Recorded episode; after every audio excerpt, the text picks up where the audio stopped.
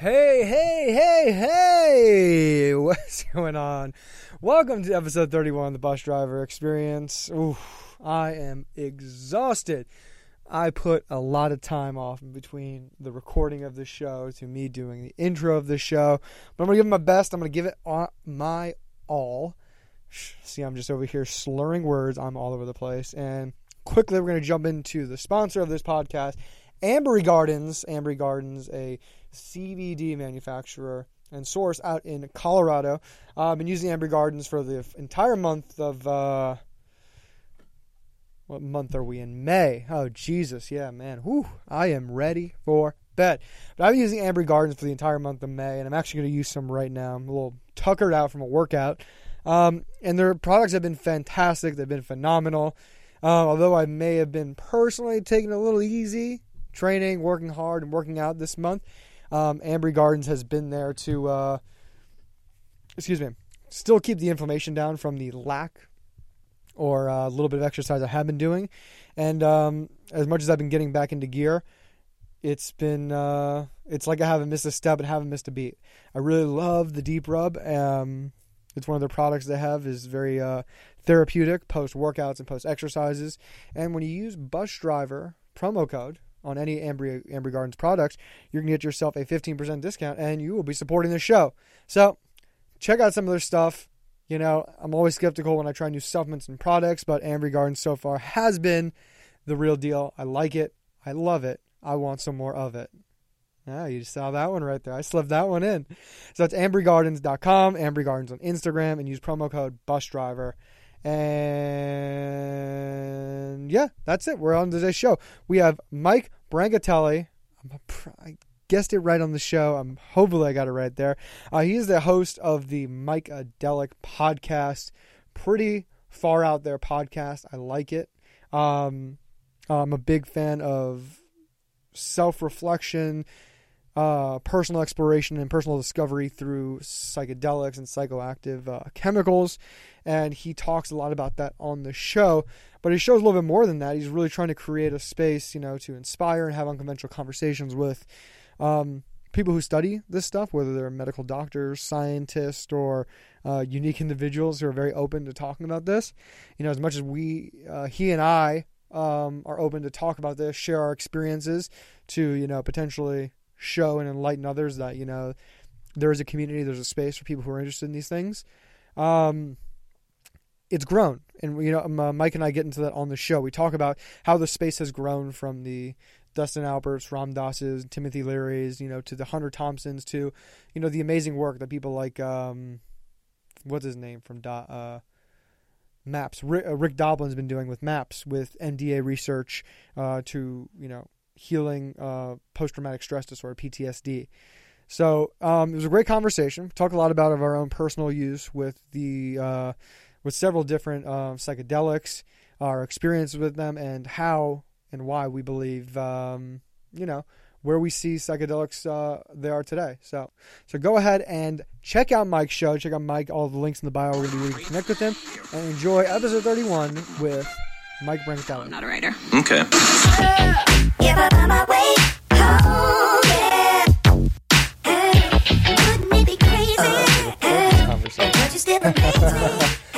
That was almost bad. What's up, everybody? Welcome to the show. If you're streaming this show on Twitch, YouTube, I think I threw it up on Periscope for Twitter as well and Facebook. Welcome to the uh, Bus Driver Experience, episode 31. Um, welcome to anybody new tuning in. I know I had a few new tuners so they were going to drop in for the show. Um, joined by Mike. I'm going to botch that last name. Brancatelli. Nailed it. God, I Yeah. got it. There you what a, go, what a. Wednesday, what a Wednesday it is. And Mike is the host of uh, the Mikeadelic podcast. It's um, very very solid podcast, um, bridging the gap between psychedelics and um, I would say uh, how to get everybody on board. You know, uh, what would be what would be the proper term for uh, It's a cult, basically. yeah. activist? Well, the, the activism, but it it shields the cult, the cult like personality and the cult like desires we all have. Because if you're not just taking a bunch of drugs and you know having sex with people, I mean, is it really a cult? Right. Yeah, that's true. Those are the dude, qualifications. Thank you so much for joining me today, man. Where where are you coming from? Yeah, thanks for having me. I'm in Denver, Denver, Colorado. Sweet. How are things out there with uh, COVID and uh, whatever the, the worldwide pandemic we're experiencing right now? Uh, yeah, it's it's. I guess it's um, not as bad as some other places, maybe like New York or L.A., places mm-hmm. like that. Uh, you know, wear a mask when you go into the grocery store and things like that. But uh, but yeah, I've been getting out. I've been going on hikes. I've been going to the park. I've been getting outside, doing things, and going for bike rides. And so that's why that's why I live here. So be outside, and outside still not uh, illegal. So that's good. Yeah, can only imagine it's going to be a little bit difficult in the wintertime, or what that's going to look like in the wintertime when you're in a place that's a little bit colder. Um, I'm in LA, and uh, you know, so far hasn't been too bad. You know, I think people are putting a little bit uh, of this crazy idea that saying the government's telling you you can't go for a walk outside. They're telling you you can't get exercise. They're they're they're really just ha- hold, pulling your arm back and telling you you can't go do things to, you know, make your life better yeah, those are just fat, lazy people making excuses, and I'm one of them. So, uh, but at least it sounds like you're getting out and getting out and about. But um, yeah, it, it, hasn't been too bad out here in LA. Um, you know, as much as things have been closed, and you know, I think uh, you know every uh, politician is doing their best. You know, whether you're a Democrat, Republican, or whatever. None of us have dealt with this before in our lifetimes. It's it's different. Some people could be doing a, a better, taking a better approach to it, but um, leads us to our conversations about you know everybody's uh, everybody's shit and everybody's uh, you know internal struggles or problems. You know, they weren't already happening before. This is putting a whole different level of stress on people's lives that wasn't happening before. You know, we're we're seeing outbursts.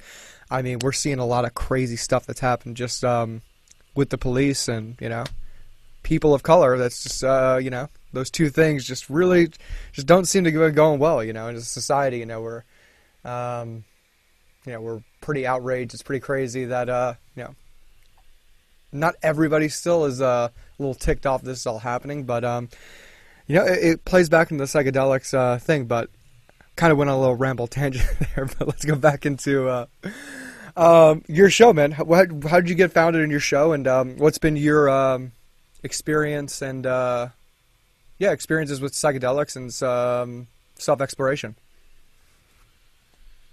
Yeah. Uh, well, yeah, it's um, that was a that was a, a good rambly tangent because there was a lot in there that that I can relate to. I really I was doing stand up comedy in New York City around 2013 and uh, then I started doing a political podcast with a comedian friend of mine called Part of the Problem. His name's Dave Smith, uh, and uh, and it was great because I was really interested in the time. It was sort of that was around 2012. I had like an awakening experience. I mm-hmm. had a mm-hmm. profound LSD experience, and my mind was just really open and craving learning and knowledge and seeking. And so I was just getting as much as I could from a diverse range of different things uh, I had been I had been digesting a lot of like libertarian philosophy as well as uh, psychedelic, uh, you know, mages and bards like Terence McKenna and Alan Watts and Joseph Campbell and just a lot of these great teachers, Ram Dass. So uh, it was like this crazy convergence of all these kind of disparate areas. Uh, and I was doing this political show, and you know, because I was really um, really passionate about the ideas of, of freedom and liberty and, and that sort of thing. And but then the psychedelics kind of was merging into that. And I and I thought, well, there's there's a connection here. You know, the psychedelic experience is a very loving, uh, liberating, connecting, novel, diverse experience that uh, that is about freedom. Uh, freedom of expression, freedom, you know, and and so so I thought, yeah, maybe I have like a, a show idea here, and uh, I decided to start Mikeadelic around this time in, in 2016. Then I went and drank ayahuasca in Peru and came back, and and that that really that really solidified a lot of um, a lot of things, and I wound up leaving that political show and sort of leaving the the limited, rigid ideology that I had f- sort of been in. Um, not to not to trash libertarianism or anything. I think they have some good principles, but I, I tend to think that whenever you find yourself in a particular camp, you kind of get bogged down by by the sort of you know the, the, the religious aspects of that camp. So I, I, decided to just go off and explore and just do more psychedelics and talk to interesting people, whoever I thought was interesting, and it's just been going that way ever since. No, I hear you with that camp on the, especially libertarianism. It's just like, uh, I think just as a young man, you get so sucked in, like, oh wow, this is great, you know, freedom, you know, everybody doing their own individual thing. I'm a I'm a go getter. I've created things for myself before, and then when you get there, like, well, how are we going to help other people? Like, oh no no no, it's kind of let everybody do their own thing, and it's like, well, you know, not everybody is you know is is capable, you know, or has the same circumstances or chances as everybody else, and there's like, yeah yeah, but we let the free market handle it. It's like we could do a little bit more, right? We could do a little bit more to help everybody else. I mean, at least that's where I uh, got caught up with it, and it's just like, ah, no, no, no. There's there's a, little, there's a lot more we can do. There is a little bit. There's another next step in that direction, but yeah, man. Um, what you say your first experience was uh, LSD? Well, no, I, I, I, had taken a bunch of psychedelics in, in high school, through high school and college and stuff, but it was more they were just kind of a part of partying for me. It didn't really mean anything. Yeah. I I was a big partier. That's pretty much that was all I really cared about. Uh, was uh, was partying and having a good time. So I would like sniff cocaine and then like eat mushrooms and drink beer and you know it was just stupid. Um, but, but my first real kind of I guess sacred intentional experience was uh, in 2012 uh, at, at Coachella actually and and uh, yeah. and uh, it was my first time there, uh, you know, and um, and I just had some really really good LSD, and and it, it happened. I was I, was I just finished reading Steve Jobs' biography, where he had said I, I was a big Jobs fan, kind of geeking out on his like mm. keynote presentations and Apple and all that kind of stuff and so yeah I, I i majored in communication i don't know i always liked like persuasion and oratory thing and mm-hmm. he was really good at that and so uh, he said that taking lsd was like the most profound experience or the greatest experience he's ever had or mo- most important significant something like that and and i was like wow that's really interesting because my mind had always categorized that as just like a drug just another drug Mm-hmm. You know, just some drug. There's a bunch of drugs. This gets you high. That gets you fucked up. How high can you get? And then after that experience I had, it sort of um, it confirmed a lot of like suspicion, like suspicions and questions that I had about life and the world, and it just made me feel a little bit more comfortable in, in my own skin and in the world. And and uh, then it, it led me down that that road of exploration. Like I wanted to learn about it. I wanted to learn about you know what is this? What's what's really going on? Where where's the what's the the good information out there? I just was hungry for to, to learn about it. And you know i discovered that like they're doing tests on this and at, at harvard. And you know there was a guy named richard alpert now he's ram dass. And mm-hmm. you know the, uh, so it was it was fascinating to to learn about the the history and the science and the the people that were really taking this these substances to be you know in a rigorous scientific approach it's really interesting because um, how old are you, by the way? I'm 35.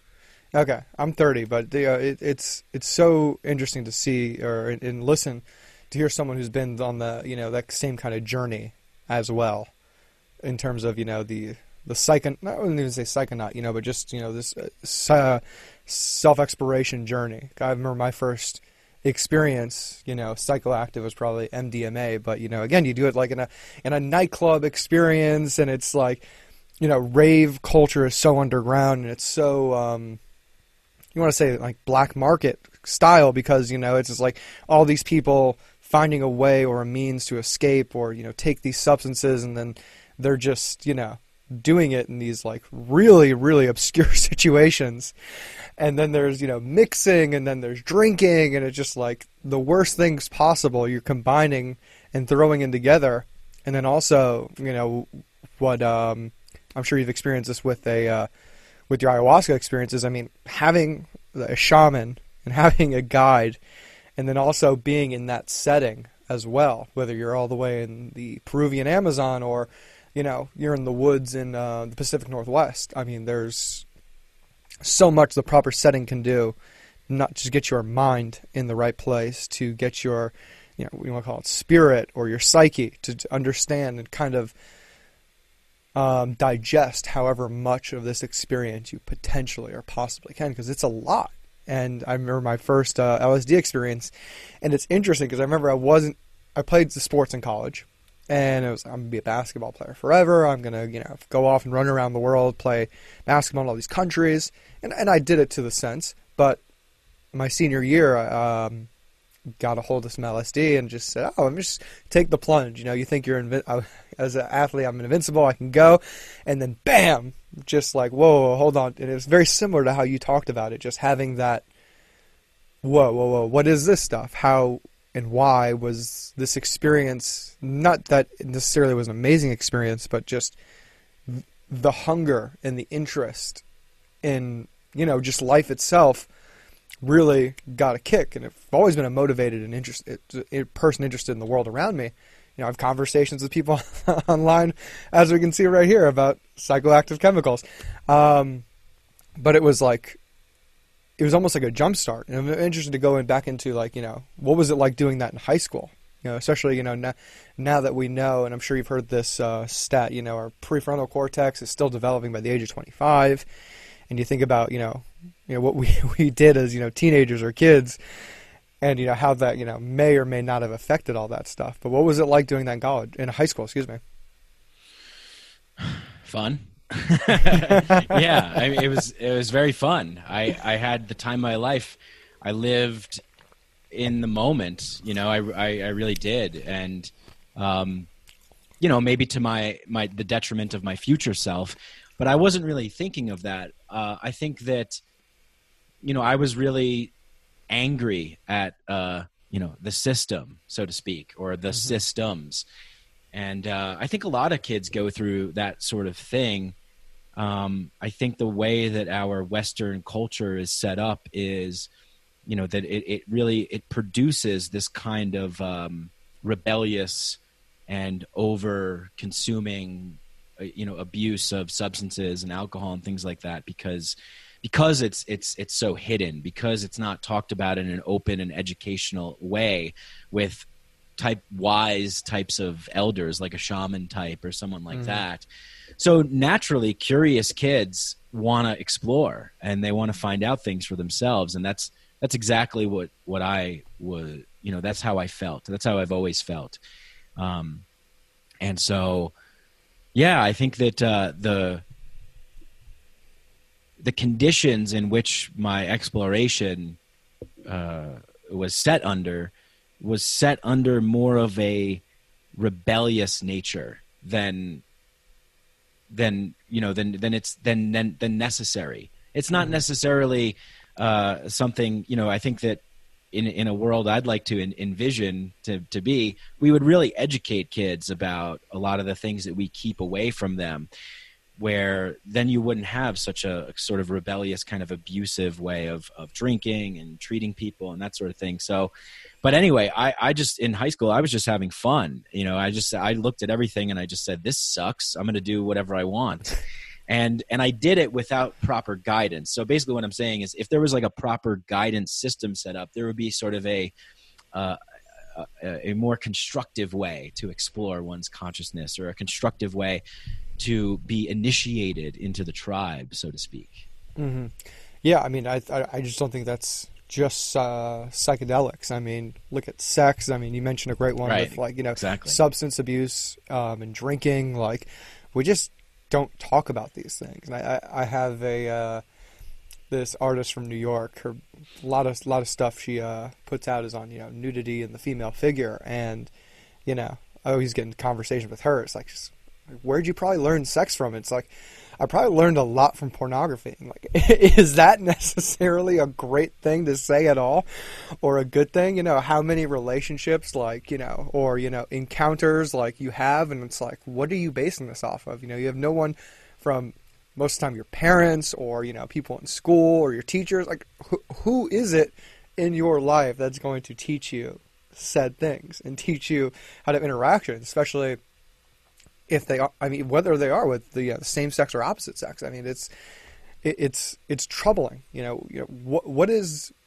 where where do you think the fear comes from in our society just to to create like these taboos like just because I mean I think I see it everywhere in our society. Americans love avoiding like big topics and big issues. When we're seeing that with racism right now, like all right, it's over. Like it's just over. Coronavirus. Yep, we're we're just saying it's over. We're not going to deal with it. Just push it to the side.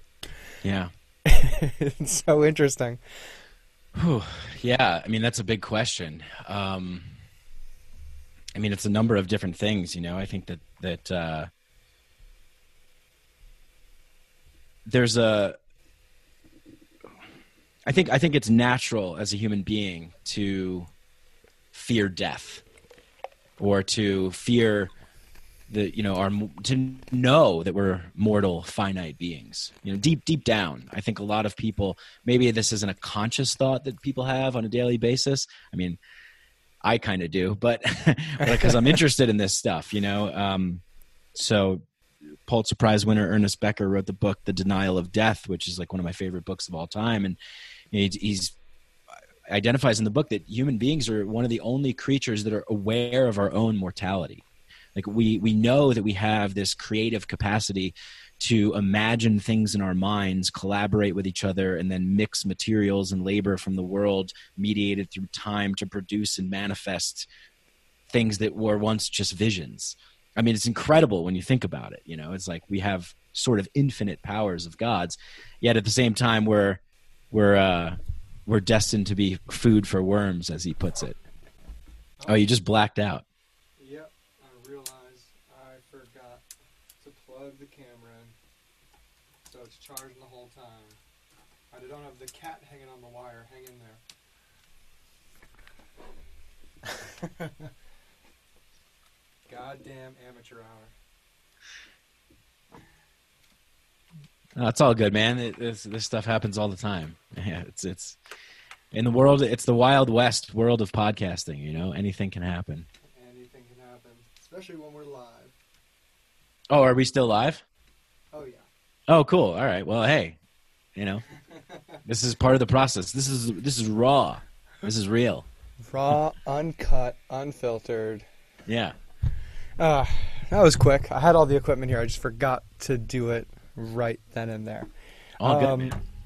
Yeah. Um, the the fear of death thing and being aware of our own death. You know, you just uh, built a garden at my home here, and it's just like you know when a bug comes in, or you know a bird might come in, does something to the garden, or just you know it's just being, so to say. It's like you know you, we can't help but wonder. We like to anthropomorphize you know the animal like oh he's probably thinking you know what's he to do for dinner tonight and where he's gonna, where he's to go here and it's like no it it, it doesn't we have, we're so unique in that and you know just thinking that you know oh, it's just all going to take care of itself you know the the idea like even to not have those thoughts about death or what happens after because most likely nothing really happens, or we, you know, it just just kind of stops. You know, uh, you know, our our existence and our experiences really aren't that unique to you know universe or the reality we live in. So,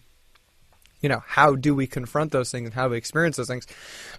They're tough. You know, we're not, we're not saying it's easy, but um, I think like you know, we've done such a great job of shielding ourselves. Um, you know, especially with capitalism and uh, this consumer mentality, just like, oh, you just got to get more, more, more, more, and more. And the more you get, the more you're to be good and fill, keep filling it up, filling it up, filling up. And uh, yeah, I mean, I, I think as a society and culture, we're at a breaking point now just because, like, I don't think we can go on anymore. It's, it's, it's too much. Yeah. Yeah. I think, you know, we,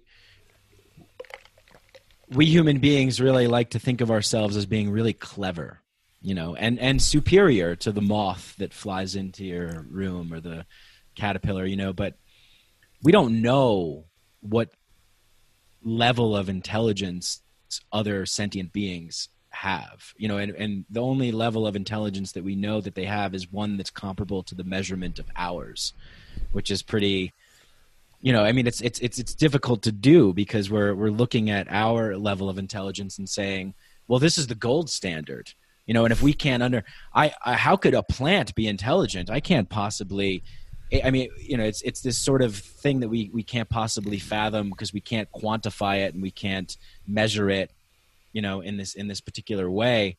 Uh, but uh, but yeah, I I, I think that um, we we have a tendency to to to get really clever to invent things and institutions and systems that say, well, it, it sort of gives us the illusion of comfort the illusion of security, the illusion of uh, permanence. You know, when when really that's just uh, that's not the case. And a lot of these these systems are just held up by our our collective beliefs. Um, so I think that you know we really find ourselves in a lot of uh, you know a lot of binds because we we tend to really just latch onto things. You know, we get to the top of the mountain, we plant our flag down, and we say, "Well, that's it. It's over. We figured it out we figured it all out. We are the apotheosis of civilization. This is the pinnacle of, of things. You know, maybe we'll go to Mars and that'll be cool. But uh, but my my opinion is that it's really uh, a lot of these things are, um, you know, um, uh, a lot of the problems that we have stem from the internal conflicts that we project out into the external environment, and and thus, you know, create and manifest the, the the external egoic world from our internal troubles. So really, you know, it might sound cliche to say, but if we want to change things, we got to start from from within. Mm-hmm. No, completely. I think uh, you know what's ex- what's interesting about our generation, um, you know, um, is that I think our parents and you know what do you call them, Gen Xers or baby boomers, like they went through that experience with like the Cold War, and Soviet Union. Just like, oh, hey, our enemy for our whole lives, everything we knew, it's over. History is over. We did it. Like, hey, push it to the side. We're gonna be okay. It doesn't matter anymore. We did it. And then, um, you know, 9/11 happens. Um, and uh, you know, now the financial crisis happened. It's like we're just dealing with all this trauma still, especially I mean, our generation you know can't say oh well, we dealt with two financial crashes a pandemic been to two or three wars we've had you know this opioid epidemic that we're dealing with in this country where we deemed that it's okay for this many people to take these substances and completely damage and ravage cities in this country and it's just like no no no no it's it's, it's okay you know history's over you know we have no more enemies and it's like it's like constantly looking for a problem somewhere else. Again, like we mentioned before, like, hey, nothing, nothing's wrong here. It's out there. Right. It's not you. Yeah. It's me. And you know, to play into you know these um, you know psychoactive substances, mushrooms, psilocybin, LSD, um, even cannabis. Um, you know, I, I enjoy. I, if, when people ask me to do cannabis, I, I probably don't do enough. Probably could, could could smoke a lot more. or eat, eat, a lot more. Because um, again, that level of self reflection you can experience on, you know, just from a puff or two, where you're just like, whoa, I think I was a dick today to that, to, to my mom or someone I spoke to. Like, like, like, whoa, let me, let me, let me reflect on that. and let me call them up and say, I'm sorry. I, I was an asshole. yeah, definitely. I can't be an asshole. Um, but again, I mean, it, it's, I mean, those channels are slowly getting there, and they are. But I mean, I, I think that's why those things are so highly sought after.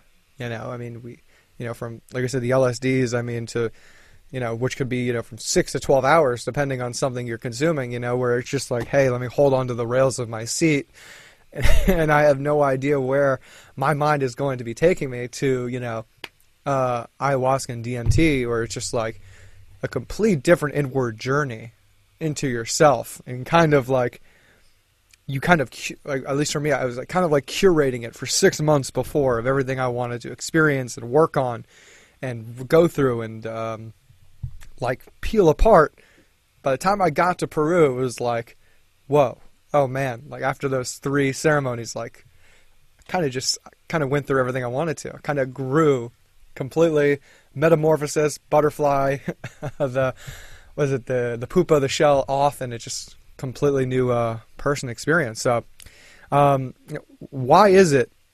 You know, maybe a little bit more on the uh, scientific level. You know, what what these things do to people, um, or why it lets them have you know these these intense or you know in your face experiences.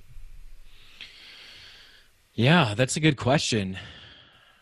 Why? You know, I I don't really know why, but I have a thought as to how they could be beneficial. Um, well, why on a scientific level? I think I think you know that explanation is is uh, has been studied and researched and, and you know thankfully because of more things that are opening up we have great institutions like uh, the imperial college of london the beckley foundation um, you know maps the Heffter institute all these places johns hopkins that are able to do research and provide the data that and I and I love seeing the data because it, it, confirms the the feeling of the experience as well. You know, it's like yeah, that's what we've been trying to say for so long. You know, with these anecdotal uh, evidence stories and whatnot. Um, but uh, but yeah, the the thing that I, I love to talk about the most is the uh, the default mode network of the brain, hmm. uh, and how you know we have this sort of orderly sort of government within our heads that that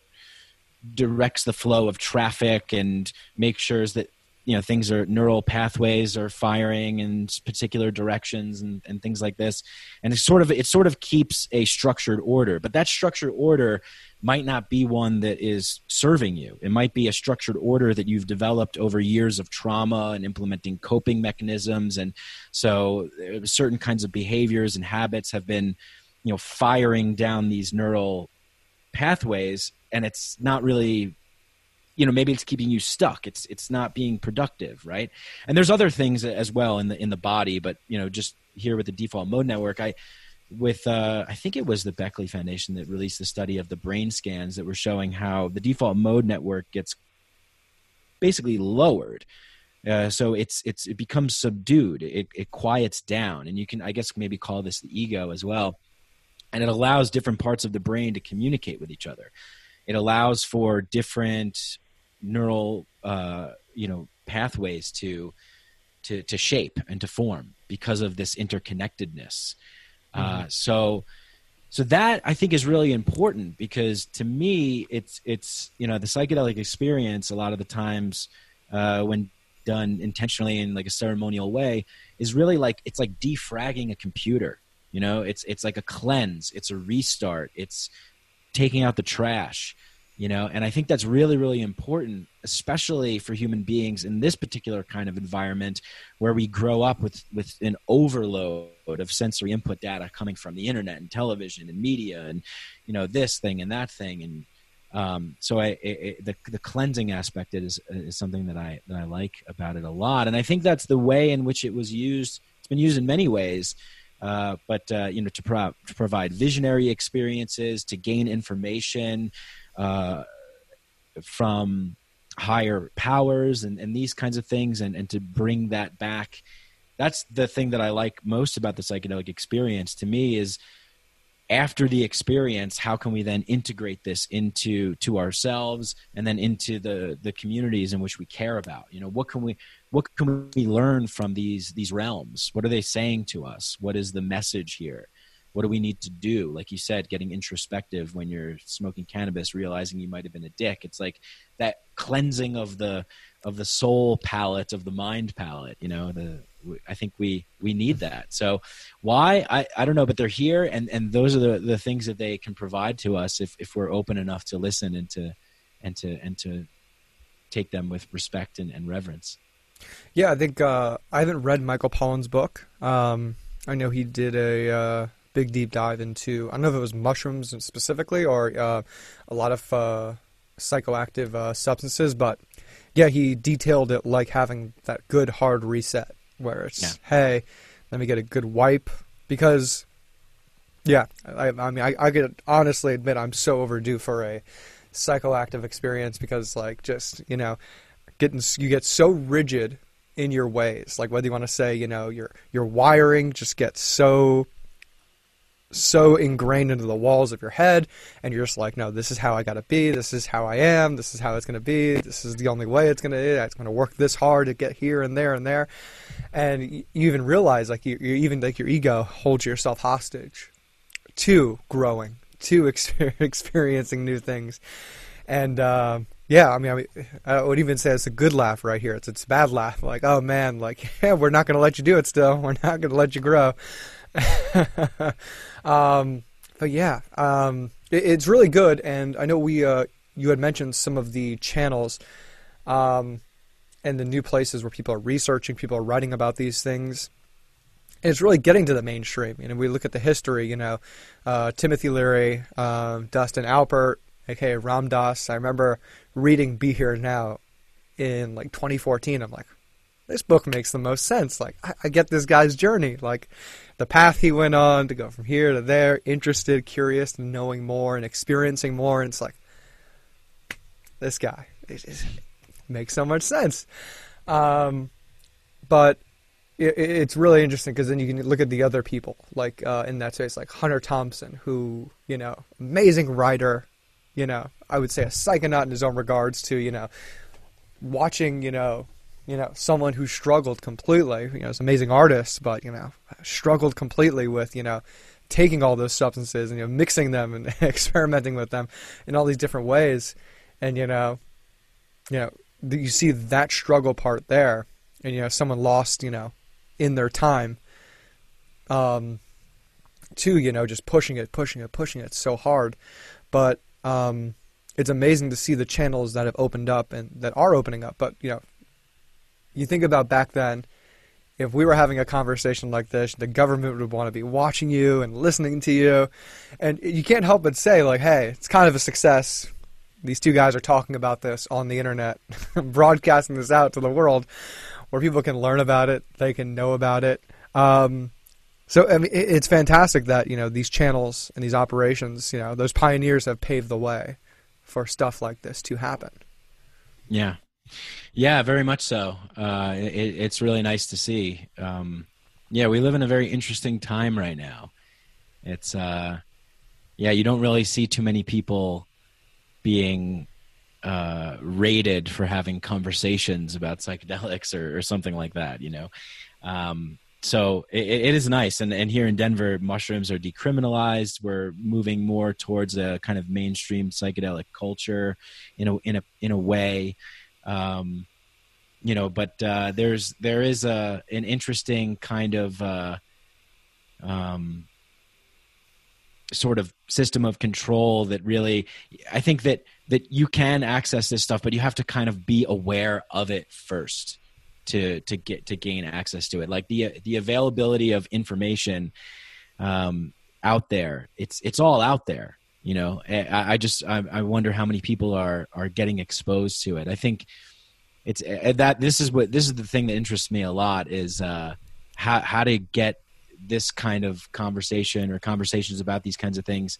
to people that normally wouldn't consider them or think about them. And and you know maybe maybe michael pollan's book is doing that and maybe like you know documentaries on netflix are, are kind of doing that. Um, so yeah it's just interesting to see that that the the shape of the environment where we, we seem to be a very entertainment heavy environment is what you know what i'm getting at. So it's like you know a lot of people are, are also looking to things like this but then again there's there's so many avenues of distraction available as well.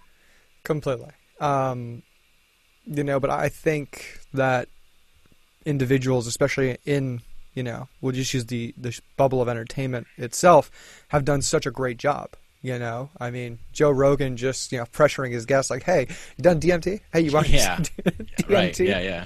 Uh, you know, he was uh, I don't know, executive producer, producer on the DMT Spirit Molecule, you know, show or movie. You know, it's just like little things like that, conversations like this. I mean, you, your you know your whole program is you know steered around uh, something like that. Uh, I know you've had Shane Mauss on the show. I've had Shane on the show um, way back uh, like three years ago. We're, we're long overdue. Um, Duncan Trussell's new show on Netflix. Yeah, Have you seen that? That's right. Yeah, yeah. Midnight Gospel. Yeah, I like it. I've watched the whole series four times. It's oh, wow. it's incredible. It's incredible Yeah. because I, I feel like I have this guided, meditative, spiritual you know, lesson in those eight episodes. You know, it's not necessarily, you know, the entertainment and cartoon, but again, like to build off that, like, okay, this animated claymation cartoon has been able to, you know, maybe I'm not taking a psychoactive substance, but you know, after that I feel a lot more at ease. You know, at the end of the day, like, you know, since when is a cartoon not going to do that? Because you're thinking stimulus, you're so stimulated, you're wired, shaking off the couch, excitement, and then actually to be relaxed because of the messages that were, you know, displayed or you know privy to you in the show. Um, yeah, that's you know, a great it, that's a great aspect of it. Yeah, for sure. Yeah, and I think that you know that, again that goes back into uh, us being you know so worried about our death. You know, I think that that plays into that because we're like, no, we got to make the change now. How much change is happening? we want change to happen in our lifetime, and even though you know the technology improves and advances, like it still doesn't move to the rate and the speed that we still want it to. It's like just just a little faster. Just a little faster. I don't know if I'm not going to be here for it. I don't know what's going to happen. Um, it's beautiful though that um, Denver is now decriminalizing that. How how much um, possession or what's the uh, possession size um, or like fines that someone might be facing if they uh, have psilocybin mushrooms in Denver? Yeah, that's actually a good question. I, I, the law as I know it is is uh, that you can grow mushrooms for personal possession, and Whoa. I think it's I think it's sort of up to the, you know, there's there's no, you know, you're not allowed to sell them, you're not allowed to distribute them, uh, but you're you are allowed to grow them for your own personal possession. I, I think it's sort of up to the discretion of the authority uh, figures if they want to determine if you're you're having like a massive grow operation or if it's just for personal possession but then again there's there's really nowhere to go if you were to sort of like make an arrest for for something there's no the law limits uh, or or basically takes away all the funding that would go to the criminalization of of people uh, for possessing mushrooms uh, so yeah, I, I just I think that's it's a great first step. It's a good it's a good step in the right direction to just say, and it's great. I love I love it because it also uh, I like the idea of empowering people to grow their own. So you can grow this stuff. It's kind of easy to do, and it's abundant, and you can grow a lot of it, and um, you don't really need to, you know, sell it for mass profits and things like that. I mean, it's that's no, not what the mushrooms are about. So, you know, if everybody were to grow, if everybody that was interested in mushrooms just grew their own, I mean, that that to me, that's that's a nice, uh, that's a really nice thing. Yeah, listen, just a gram, gram and a half, you know, and a nice afternoon. Like, listen, you, you don't need that much of it either, and you shouldn't be giving away. You know, we're talking to like, you know, people talk about heroic doses, you know, that five gram mark or seven gram mark, and you're just like, yeah, they're nuts. well, well, you're talking to one of them. so. Yeah, well, I, I, have gone, I've gone that deep too, and it's just like, I think that's that's uh, one of my last major big uh, experiences with it because it's like, ooh, I'm uh, gonna pump the brakes. I saw enough from that. Um, well, that's that's a good, you know, that's that's good. Once you get the message, hang up the phone a little bit. You know, it's you don't always have to do these things all the time.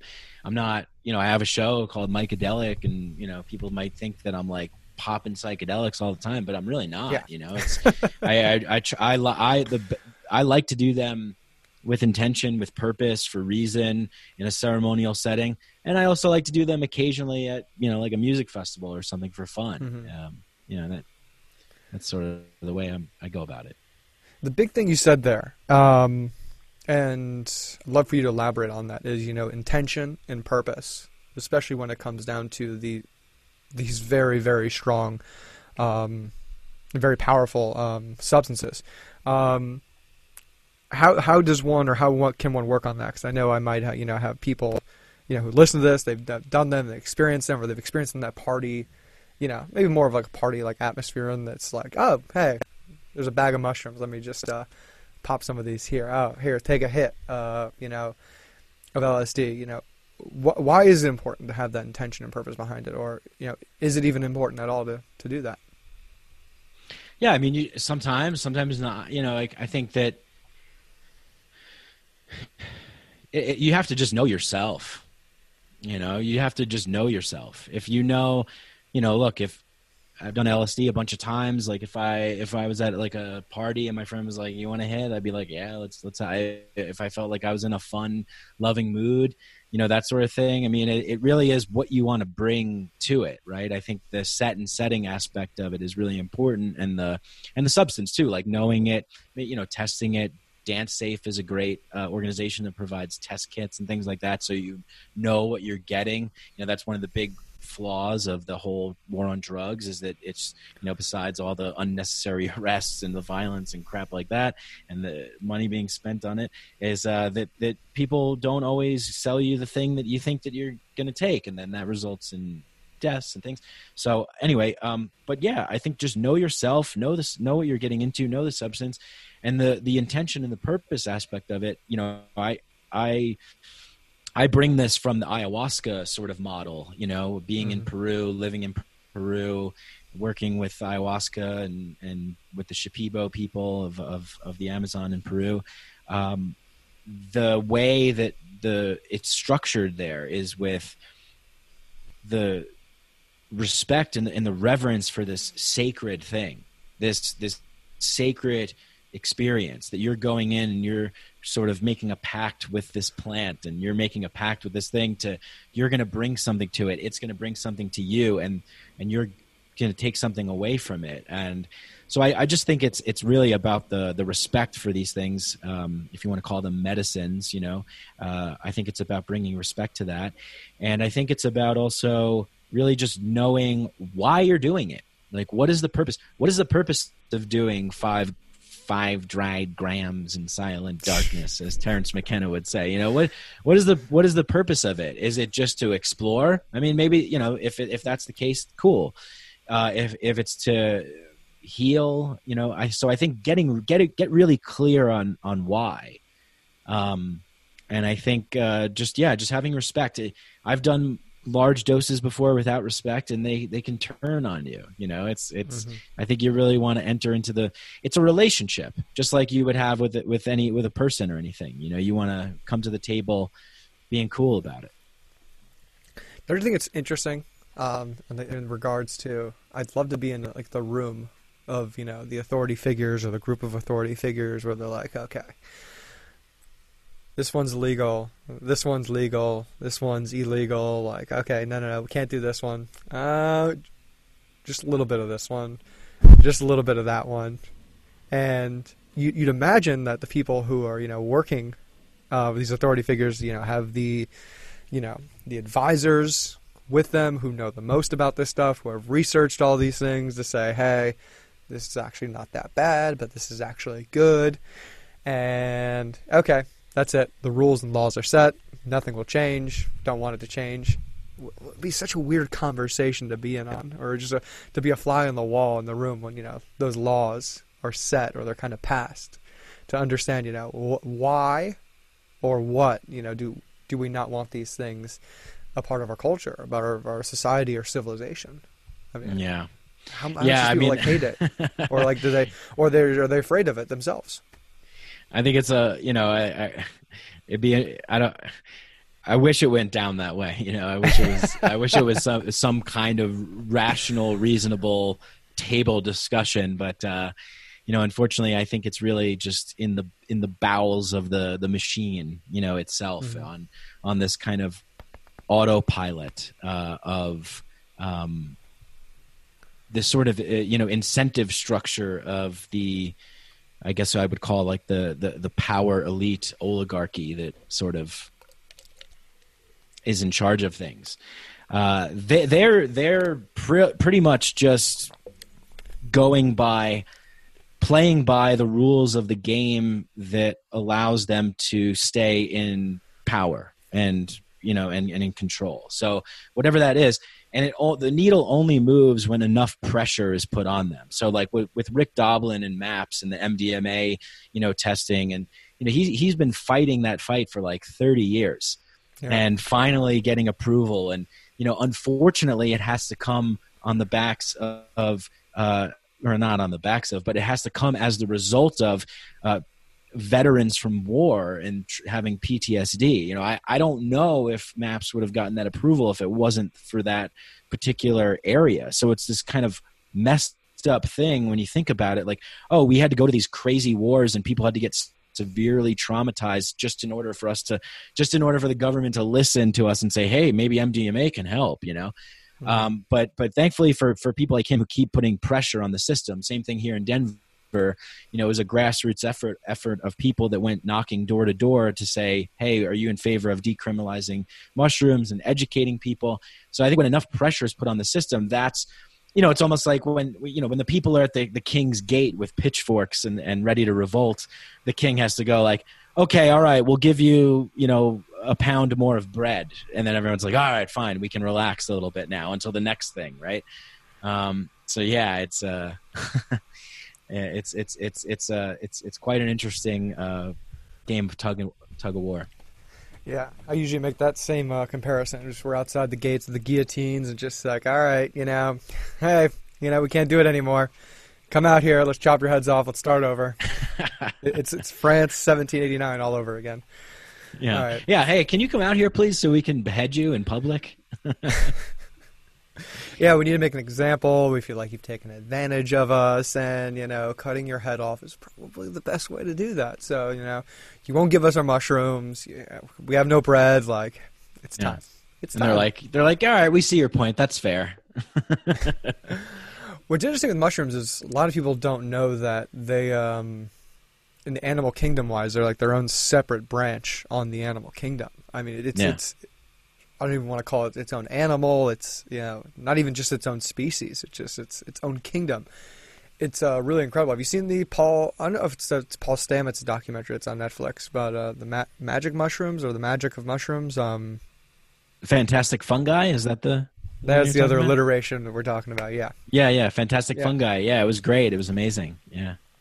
Amazing documentary, and um, you know I've been experiencing uh, experimenting with mushrooms. You know, probably cordyceps more and cordyceps are great. Yeah. Yeah, I think people get confused all the time because they're just like, "Oh yeah, here, try this thing," and it's um, and I've been taking the one supplement from like Onnit for like I said like ten years, the Shroom Tech, mm-hmm. and they're just like, just whoa, whoa, whoa, what are you giving me? There's no drugs in here, right? There's no drugs. It's like no. No, it's good for your cardiovascular health. I'm gonna go take it before I exercise. Gonna go on this run right now. It's like, oh, okay, but like that stigma with that word shroom around it. it is like it's it's it's insane. But um, you know, from the lion's mane to the chaga to the reishi, there's there's just so many mm-hmm. that you know have so many amazing you know properties that could help. You know, I mean, just um, I wouldn't say help people, but you know, just are, are amazing for our health, our wellness, and our bodies. You know, again, back towards hemp, back towards this whole idea of prohibition. Um, and from people you talk to, um, you know, have you talked to anybody who is you know battling and fighting prohibition on the show? And uh, where do you, where do they say we're at in all of this? Yeah, yeah. Um, I guess I, I sort of always bring it up. Uh, I mean, I bring it up a lot. I talk to a lot of people about it. Um, yeah, I, I think that there's there's a lot of you know, there's people at like the Drug Policy Alliance um, who are doing really good work, and uh, just a, a, lot of people all over. And some of the organizations are, are escaping me right now, but anybody that's really you know standing up and, and speaking out and talking about these things. And and there's people that are working on you know public policy and that sort of stuff. I haven't really got into in-depth conversations about that. And i think it's mainly because that's sort of not my my particular area of interest.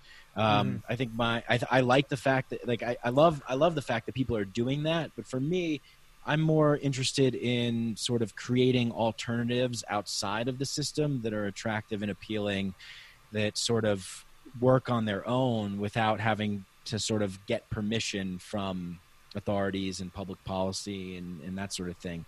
Um, that's that's sort of where I'm I'm more I'm more attracted to is is sort of voluntary, spontaneous, voluntary grassroots communities coming together to to sort of build build things that um, that function without uh, the the approval uh, necessarily of of like a you know the the policy makers and things like that. I I just I'm just a big believer in that sort of like Buckminster Fuller quote where he says, you know, if you want to change the system, the want to change the existing paradigm, you don't fight against it. You build something that makes it obsolete. Uh, so I, I sort Well, of, I, yeah, yeah, I like like, I like that. I like that a lot. And and um, but I, but having said that, it doesn't. I'm not discounting the efforts of people that are that are fight, you know, fighting the the Mhm. policy and trying to change. I think it's all necessary. Everybody plays a necessary part, uh, and it's a necessary component of the whole of of, of really of bringing humanity back into being whole instead of this sort of this separate compartmentalized othering that we see exist so much throughout the world uh, i really am interested in the sort of integration into into wholeness and i think that th- the best way that that happens is when people are like passionate and voluntarily come together to to make and form agreements with each other about how they want things to, to be Yeah, I, I think that it, that I was able to uh, really um, touch on the importance of uh, community organization, like the grassroots style. Like you know, especially after seeing um, what you know what's going on politically, and it's just like you know your own interests or interests of people around you. Um, and who live around you just aren't taken care of, and you know that's normally how I vote. You know, I vote very municipally, um, you know, especially for the local areas. I mean, elect like, um, uh, what is it, executively, presidentially, like, you know, that vote's like a little like just so out of your reach, you know, so out of you know the the things you can dictate. And I always say it's really important that people you know get out there, you know, organize with the people who who live near you, you know, interact with your local, you know, the coffee shops, the um, restaurants, the grocery stores, you know, have conversations with people at your local park. Like these are the people around you who can create and start the most change. Um, so, you know, I, I am excited for COVID to be over. I'm out here in Echo Park in California, but Oh. to, you know, get some, you know, some community organization stuff going, you know, whether it's like, hey, you know, f- f- like going to the extreme where it's like, hey, you you know, you have hundreds of people in, in an organization that live around you. If you guys all decide like, hey, we're not going to go to work, we're going to protest or do something. I mean, that's power. And I mean, I think it's the biggest thing with with capitalism that people don't realize their value. Where it's just like, oh, hey, if we want to organize together in a collective and demand more, and get more from somebody or from the people around you, it's not a bad thing. You're just told that's the bad thing that you're not supposed to do that. You're not supposed to collectivize because that's socialist and like that. Like no, no, no. Treat it like capitalism. We're going to go to the table. We're going to demand more. We don't like our deal. We're not going to do anything until we get more. And it, it's it's great what you guys have done in Denver because I think that's um, you know, a real, real, real testament to the power of you know people coming together and making that change, especially on the smaller scales, especially where you live. I, I, I wish more people. I wish more people saw the power of that. Yeah, and and you know, I this it changed my opinion a bit about about some things, but uh, you know, I, I think that you know you do you do have to play within the system to a certain degree, right? I think Mhm. my Yeah. my and that's that's sort of one of the things that I've learned because my my sort of default positioning is, you know, it would be way better for everybody to just make their own personal choices when it came down to what they were interested in consuming in putting into their own bodies. So we shouldn't necessarily have to gather the opinions of the group to say, "Hey, is it okay if I eat a mushroom? Is that all right with you?" And and ask everybody, right? It, it's so it's this, you know, democracy, in my opinion, is not necessarily synonymous with with freedom. And uh, it- democracy does have its merits and values.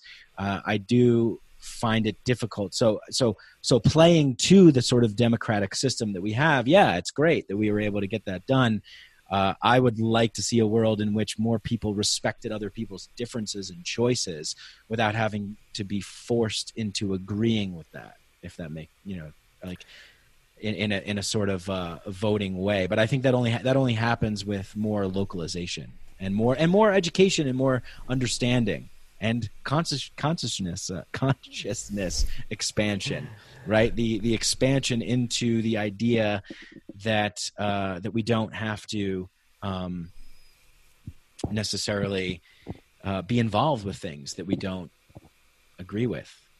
No, I mean that's, a, it's a pretty deep topic to get into. It's like like why do we need to still come to this agreement on a you know on a very whether you want to say minute or minuscule level of you know what I want to consume or how I want to you know on a better bigger scale experience reality. Like I, I mean I think you're completely right. I don't think there is a necessary need to have to come to the agreement in terms of you know of something as you know small and minute as that you know? It's it's like uh it's like we've created a bigger bureaucracy and a bigger system to deal with like things on such a small level when it's like maybe that's something we don't need to touch. Maybe that's something that it's going to be okay yeah, we you hit the you hit the nail right on the head. The bigger bureaucracy because it's a it's a inevitable it's an inevitable uh, conclusion that happens when you have uh, this as I was talking about before, like the orders of, of control, right? Like, like we, we want to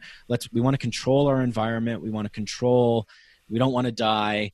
You know, we want to live in, in a safe, secure, sanitized, and healthy, clean world. So we just keep adding more and more layers onto the orders of control to control. We have problems, and we approach everything like with a warlike mentality. I mean, even this like COVID thing. It's like you know, one of the things that really disturbed me about the the lockdowns and things like that uh, was that, you know, I just thought like, okay, well, well, this is great.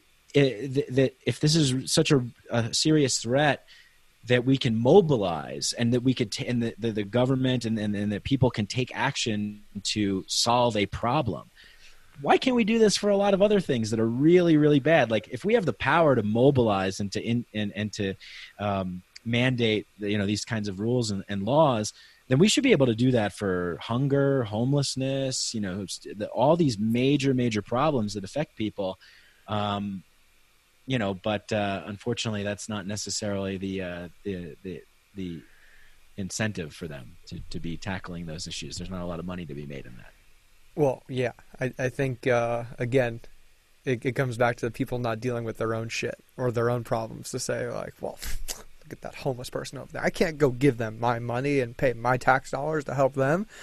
And, and the thing I just love throwing it on the people like, have you ever been in a bad place? Have you ever been at zero? Have you ever like you know just couldn't get it going for a few weeks, months, maybe years? And and now that you've made it out of that hole or that problem, like what if I told you that person that gave you that one chance or that last chance to get out of that situation, you know, or or to get to the next step to where you want to get to. What if, what if you didn't have that? What if you didn't have a family, like or like I think the stat like know just having a mom and dad and growing up in a in a to, together home allows you you know percentage wise to have a certain x amount of success or to get certain places in life and it's like that's just something to be even more grateful for that's like an opportunity that you know that allows you more success. You know, having just one mom or maybe one dad, like, you know, limits you to the barriers of growth in our society. And it's like, can, can we, like, you said, like, can we just look at that? Can we mobilize, like, to, to help people who, you know, give them a, you know, extra attention because they don't have two two parents in their home, or you know, they they don't have a home at all. Like what that's like, and how we can open up the, I think, uh, the the levels of accessibility. You know, with whether it's business or just, just culture and society itself. Like, yeah, we what you said, we set up those walls. It's like we need that good hard reset to tear down those walls. Exactly. Yes. Yeah. That's yeah. right. Yeah.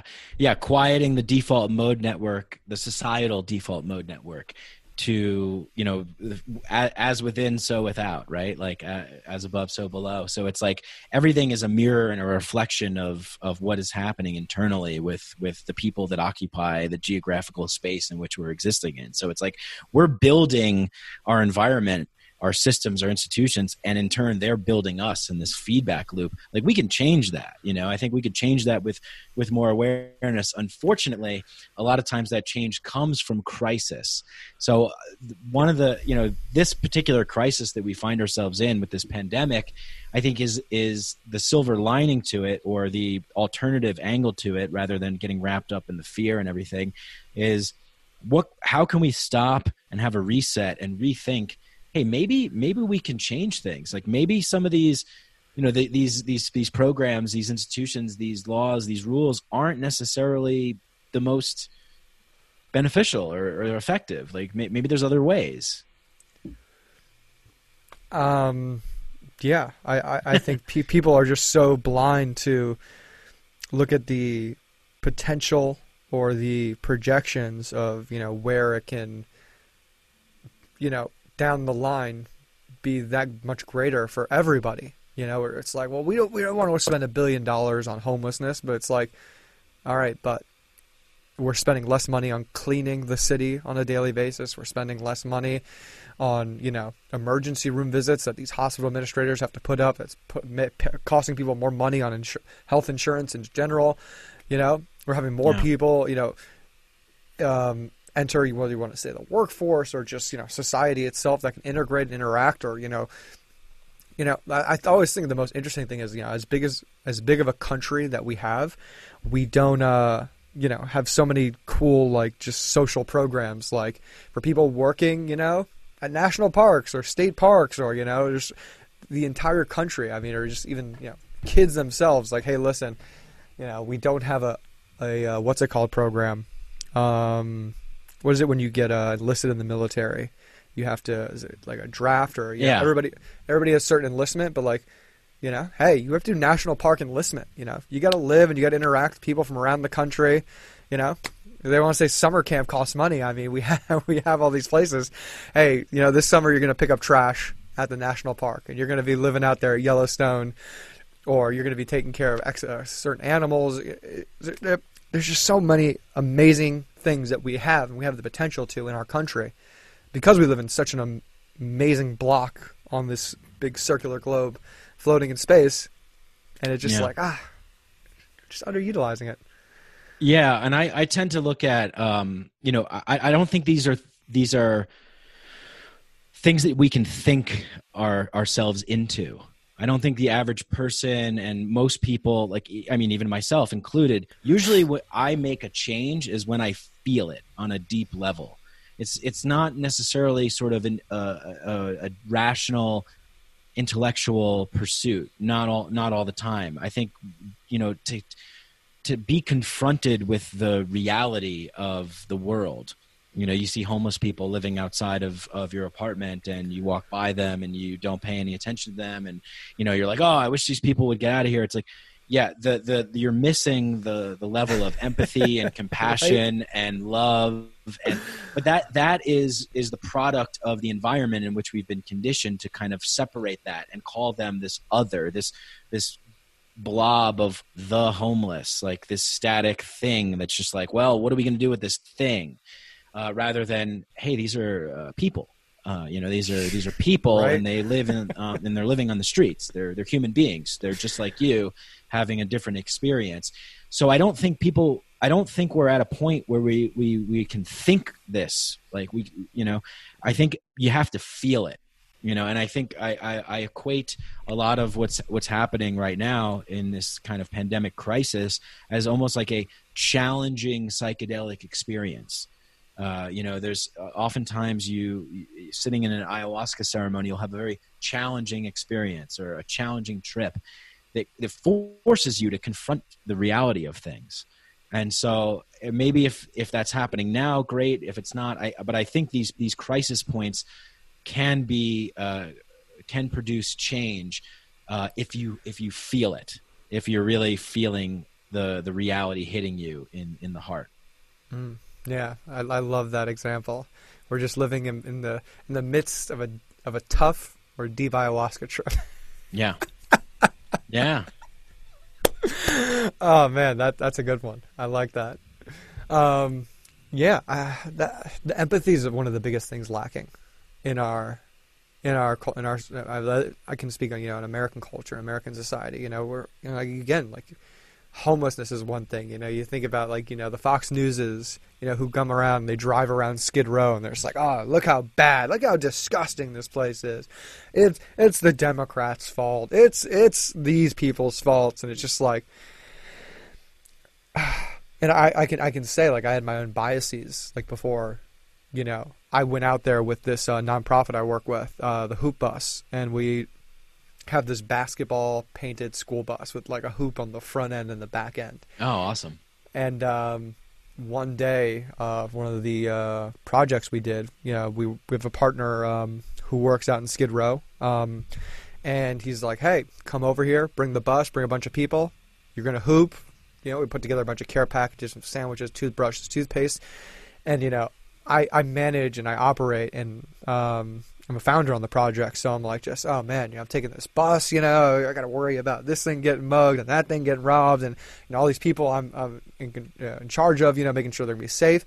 We get down there, and it was like one of the best humanizing things that I think not only could I've done just being since I got to California, but like you know, playing basketball with people. Yeah. yeah, it, it was That's it was, amazing. It was beautiful. Like you know, you're high fiving, hugging people. Like you're not thinking about where they came from, if they showered. Like we're, we're just hooping. Like you know, the thing that I know most and best, and just being able to do that with people. And it Yeah. was like just What what inspired you to do that? um the that day with uh going Or what inspired you to get involved with this project or did you cre- or create the project? so after I finished playing ball, um, I kind of picked up this persona and character. Like, oh, I'm gonna start a podcast. I'm gonna take on the bus driver character, and uh, it's kind of built off Ken Kesey's Electric Kool Aid Acid Test, Hunter Thompson, like Jack Kerouac, all wrapped up into one. Nice. Uh, um, and since I moved out here, went to the Venice basketball courts, and there's a league that goes on there in the summer. And I was out there last, I think it was only like October, November. And I jump on the court. Founder and I start talking, and he looks at my Instagram later, and I have this beautiful photo that was taken in Chile with the bus we had because we drove it all the way to South America, a different bus. And he's like, "Wow, you're cool. you're a bus driver?" I'm like, "Kind of, yeah, yeah, I'm a bus driver, sure." And I got a phone call a month later, like, "Hey, we're actually shooting this show too." So as I, I wrote this uh, little six episode like mini doc slash uh, TV show we're putting together, um, like, "Hey, we're gonna go look at this bus tomorrow in the desert." Um, what's your day rate? We'll pay you to come, you know, manage and you know tell us this is a good bus. And I'm like, yeah, sure, you're gonna come pick me up. Yeah, yeah, whatever. Yeah, you guys are gonna come pick me up at five in the morning. You want me to drive this bus that we're gonna turn into this basketball vehicle and drive around country. And they showed up at my house. We went out to that bus, and um, over the next month, we put together a GoFundMe. They raised about 25k.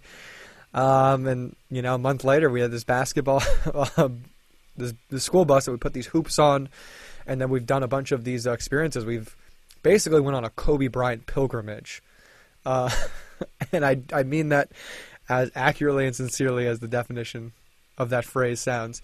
For the All Star game, they were their other company, their parent company, Venice Basketball, was remodeling and rebuilding a court in the west side of Chicago and they ended up building this hundred thousand dollar court remodel renovation of this uh, gym. Um, what was the name of that gym? Um, I can't get the name. Can't think of the name right now. But and we brought a NBA All Star experience to this, you know, underprivileged or underserved community, if you want to call it, uh, on the West Side. So you know, like some of these people may have never get the opportunity or chance to go to the United Center and pay a thousand dollars a ticket or ten thousand dollars a ticket to see an NBA experience. But you know, we had a big projector going up on the wall inside there.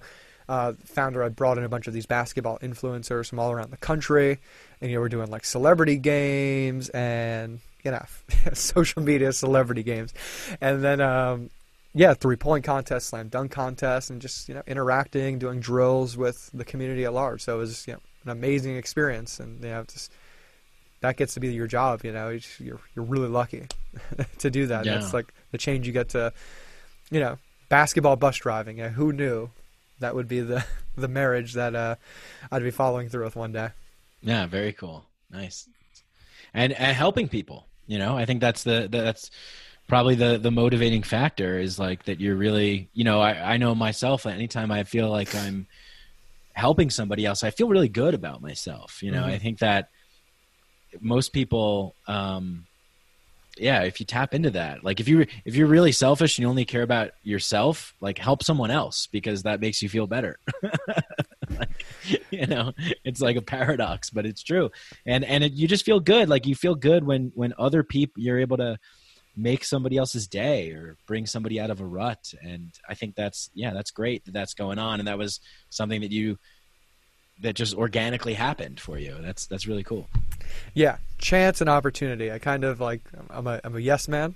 Uh, i'm working on not being too much of a yes man but you know what i've discovered is i hide myself in saying yes all the time and work and trying to take on all these different projects uh, from dealing and treating with that thing. So trying to get better with that. Although it's allowed me to, you know, do some amazing projects and do that, um, build a life for myself after sports because, um, you know, one of the big projects and people I want to help are are former athletes, um, you know, from for the professional level to you know the post college level you know, f- trying to fill that void when you've been doing something for 20, 25 years of your life, or 30 years for some people. Like, yeah, you know, I just hear story after story, um, and it's just like, yeah, I, I'm lost. I don't know what to do. I don't know how to experience that. And you know, athletes are different people in the sense of we're taught so well how to hide our emotions, yeah, hide our feelings, keep your composure. You know, don't show weakness you know, can't let that guy or the person in the, even in the crowd know that, you know, them calling you a fucking piece of shit and I'm going to kill your mother. Like, you can't let them see that that's getting to you, even though, like, that's just, like, insane. Like, what, what did you say to me? Like, you want to turn around and, and kill somebody, but it's like, can't let that faze. And so a lot of these yeah. guys, guy, men and women, you know, really don't get to experience or even get the chance to filter through you know, those uh, you know are are you know wouldn't say they're warlike. You know, no discredit to our militaries or you know people who take on those jobs, which are which are tough. Um, but they, you know they don't really get to filter and they don't get to sift through you know what they're going through and you know, how that makes them feel. So. Um, giving yeah. athletes a, you know, they're they're told to go work at enterprise car rental after. Like hey we'll get you a job you know in a very very communal like sense you know we're going to make sure you're you're in a team environment you know making sure you're picking up commissions on renting people's cars. Again no knock to anybody doing that but it's like you're you're just like having them go through the wringer. Like hey you're a piece of wood. All right you're going to get grinded out again. You've already been sifted down to a smaller piece of wood and now a smaller piece of wood there's a little more we can do for these these men and women. Yeah, that's that's awesome because it's like it means something to you, you know. So you're providing this value, uh, which is important, really important. Yeah, I know a couple guys who a- after sports were just kind of like, I don't know what's what's going on, and they were so dominant, you know, at one point, and now it's you have to enter a world where you're you're just like, what do I? I don't know how to. What do I do? I, I used to be I used to be dominant, and people would yell my name, and now I, I don't know, you know. Yeah, it's tough. It's tough. Everybody experiences their own uh, these uh, these personal points of growth and crises and transition, and mm-hmm. uh, there's there's no one that's necessarily greater than the next because it's all through our own human experience and what we're going through and what we've been through. You know. Yeah, like you mentioned, like the ego's got to be massive. Like, hey, you're all the way up here, and you're gonna start back down here. and you know we're so used to looking at ourselves in the physical world or like at least in a physical sense like oh i'm bigger i'm stronger i'm faster. And now like you're told like you got to do this thing with your hands or you know write this report up and you're just like i think like we get so caught up in just trying to to we we're diving to be perfectionist and now we're going into things that you know a lot of athletes do have success after and they're able to take that harness that drive and motivation but you know again it's a small percentage who are mm-hmm. just you know getting lost lost the wayside of you know who are able to hide their mental disorders or you know their substance abuse you know through sports before and you know it's it fades through so again yeah everybody everybody out there you're not alone and you know no matter if you were an athlete or a regular person like people go through their shit you know, mm-hmm. yep. Ask yep. ask someone how their day is. Say hello. Say how are you. Give someone a minute or two today, or give them a minute yeah. or two every day. Yeah, that's great advice. Yeah, it's the, the, these little things that you can do. You know, every, uh, everybody wants to change the world, and you know, I certainly am uh, obsessed with like big systems thinking. Uh, but it's uh, it really is like little little things that that make changes. You know, it really, it really is. It's true. It might sound kind of corny or cliche, but it's like you know you smile at someone you ask how their day's going especially in, in this time now you know going to the supermarket and just kind of being a little bit more aware of the fact that these people are like they're they're working and they're dealing with this crisis and everything and um you know so just having a little bit more compassion it goes a long way i think Completely. Um, I was really I want to give a shout out to uh, the company Bella Canvas and Christina. Um, I saw they were like uh, creating all these masks, and their company had turned their manufacturing. It's an LA clothing line. They completely converted their manufacturing out just to making you know non-medical mask, and you know immediately I saw like that was like accessibility. Like you know if you don't have just something to put over your face or know that you can cut your sleeve and put it over your face you can't get into the grocery store. You can't get in the post office. You can't get into the bank. You know, whether someone's old, young, you know, they didn't know about that. They don't know about that. Like, let me see if I can get a hold of some masks and let me see if I can just run around town and drop them off at the grocery store. Like, hey guys, can I donate these to you? Like, you know, in case someone can't get in here, someone can't get into the post office. So, and again, that was met with just like amazing warmth and happiness. Like, like thank you, you know, because we went to some of the grocery stores and you know, even people working there at first, you know, didn't have something over their face. They didn't have a mask on. Again, it's not medical, but it's it's seventy percent better than nothing, Mm-hmm. which which is, is massive, you know. And just again, another thing out there, people just go out there and do some change, man. It's okay if you don't think it's going to affect somebody or it's not going to be a home run hit.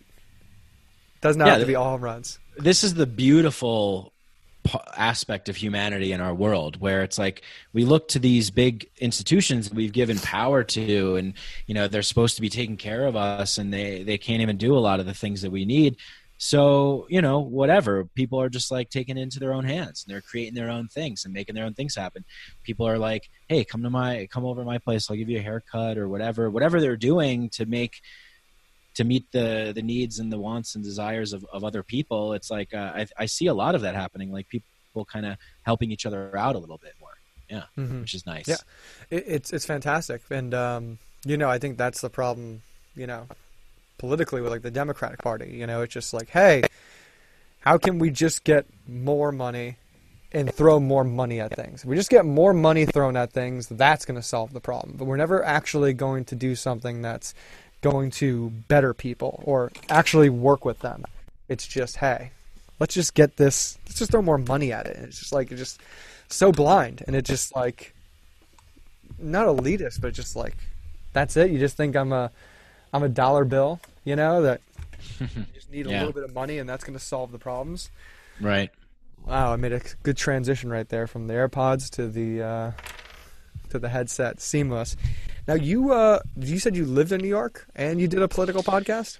i did yeah yeah so I, I lived in new york city for about like eight years and and uh and you know decided to move after being in peru for a while just like wanted to get more out into nature yeah yeah i did a, a political podcast it was like you know comedy politics Mhm. um yeah like Jimmy Dore, Jimmy Dore esque. yeah i like jimmy dore yeah yeah. Lo- love Jimmy Dore. Yeah. he is uh, quite the character. Where in uh, New York did you live? I lived in the Lower East Side of Manhattan. Oh man, Yeah. good, bad. What were your reviews of New York? Because I moved uh, from New York before I came to Los Angeles. Oh, okay, cool. Where did you live? Um, I started off in the financial district, ended up in Windsor Terrace, had a really cool spot right off uh, Prospect Park, and then I finished off in Williamsburg, um, working with a bunch of other creators. And then I finished my tour in Williamsburg, and now, now, I'm, now I got PTSD from. Yeah, it it it's uh it's intense. I, I moved there after college, uh, and then I loved it. It was great. Uh, and then I just had more experiences. Like I went backpacking through Southeast Asia. I went to Eastern Europe. I went to Costa Rica. I just was traveling and doing more things and becoming more interested in psychedelics. And so I was like, all right, you know, that was good. New York was good for a while. I'm moving on. You know, it's it's it's its own thing. You know, it's it's definitely it has its own energy, its own Ooh, style, and you know, Oh, yeah. and and I loved it for for the time being. And I got kind of sick of it around 2016. Yeah, man, I could I couldn't make myself at home there. Um, it was just so. Tough. I grew up there, so it was easy. Yeah. Okay. Yeah. Yeah, it was. Yeah, It was. It, I know. I don't want to say too fast. Like I, I just couldn't because I moved fast. It was just like I, I couldn't get my feet down, couldn't get my bearings in there. Love it, love it, but just yeah, surprised I couldn't make it. Just didn't. Wasn't for me. Yeah, I think I think it's it's a weird. I don't know if it's for anyone really. You kind of have to like mutate yourself when Yeah. you're living in the city. It's it's this different kind of feedback energy that you get from the concrete and the buildings and the energy and the movement and the demands and the you know Sound. the consumerism. Yeah, the Distant sound, the sound. horns. It's just a it's a it's a mutated environment.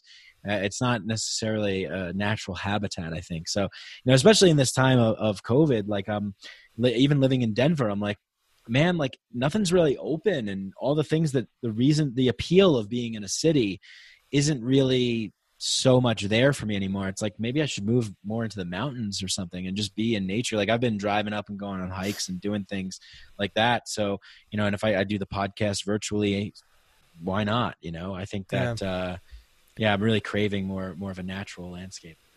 Yeah, I've been dying to do some more podcasts back in person again.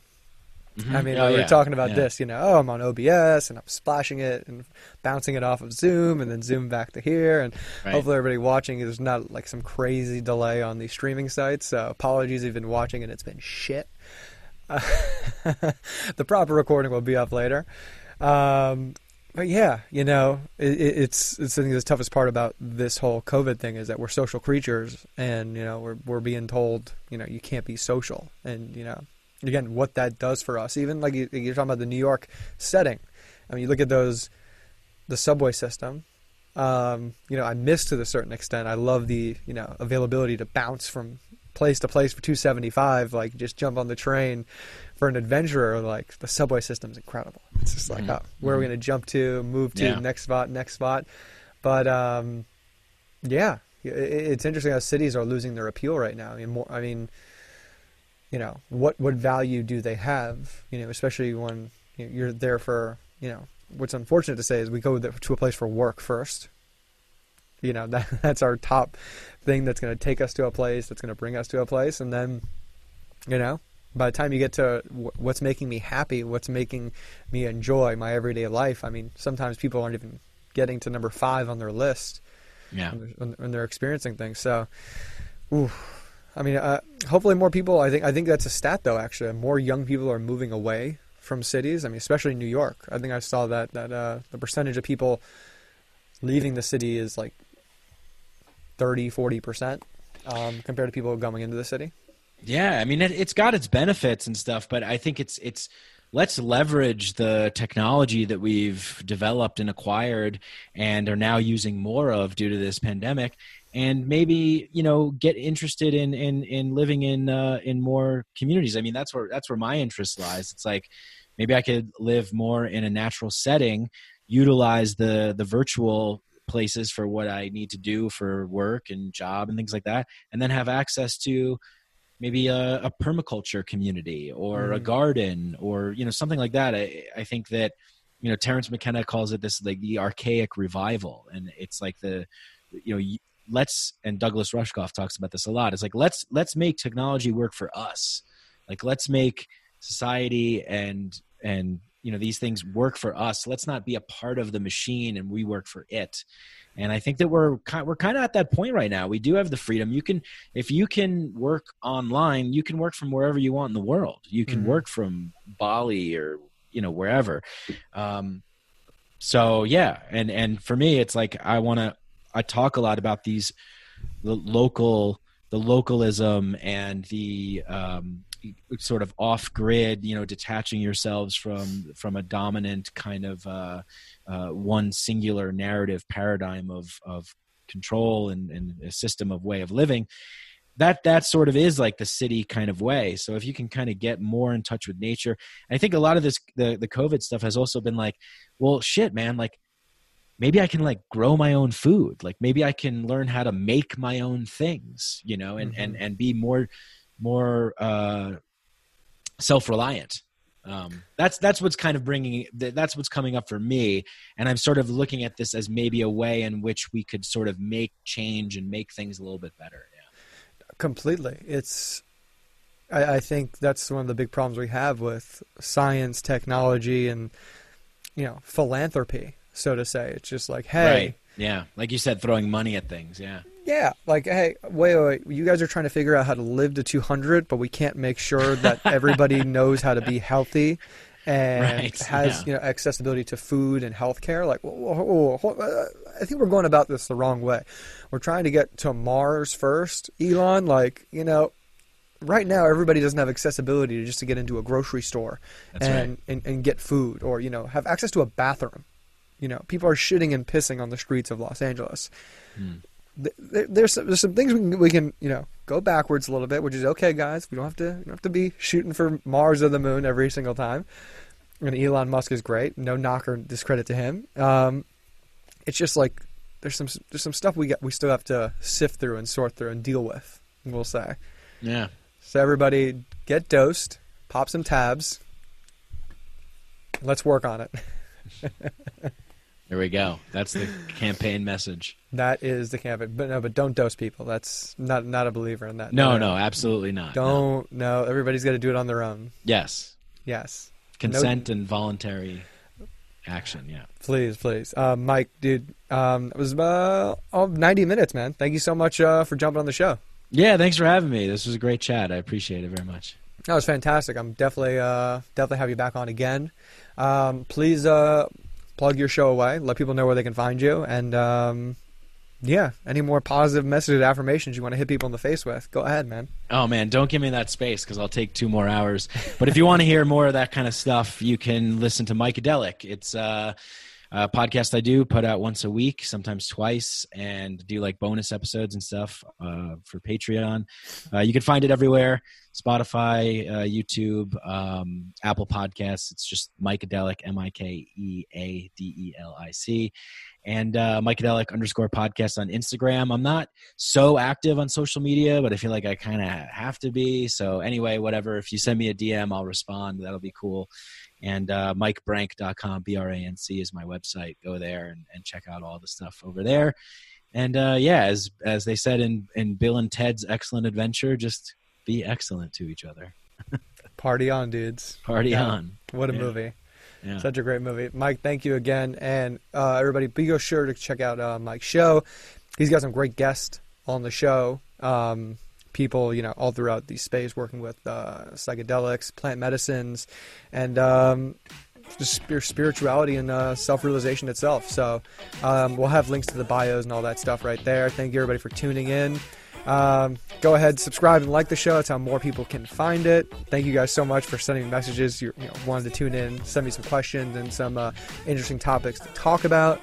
Um, and yeah, no matter where you are, no matter where you're going, you're either on the bus or off the bus. See you guys later. This is the move. Uh, for those who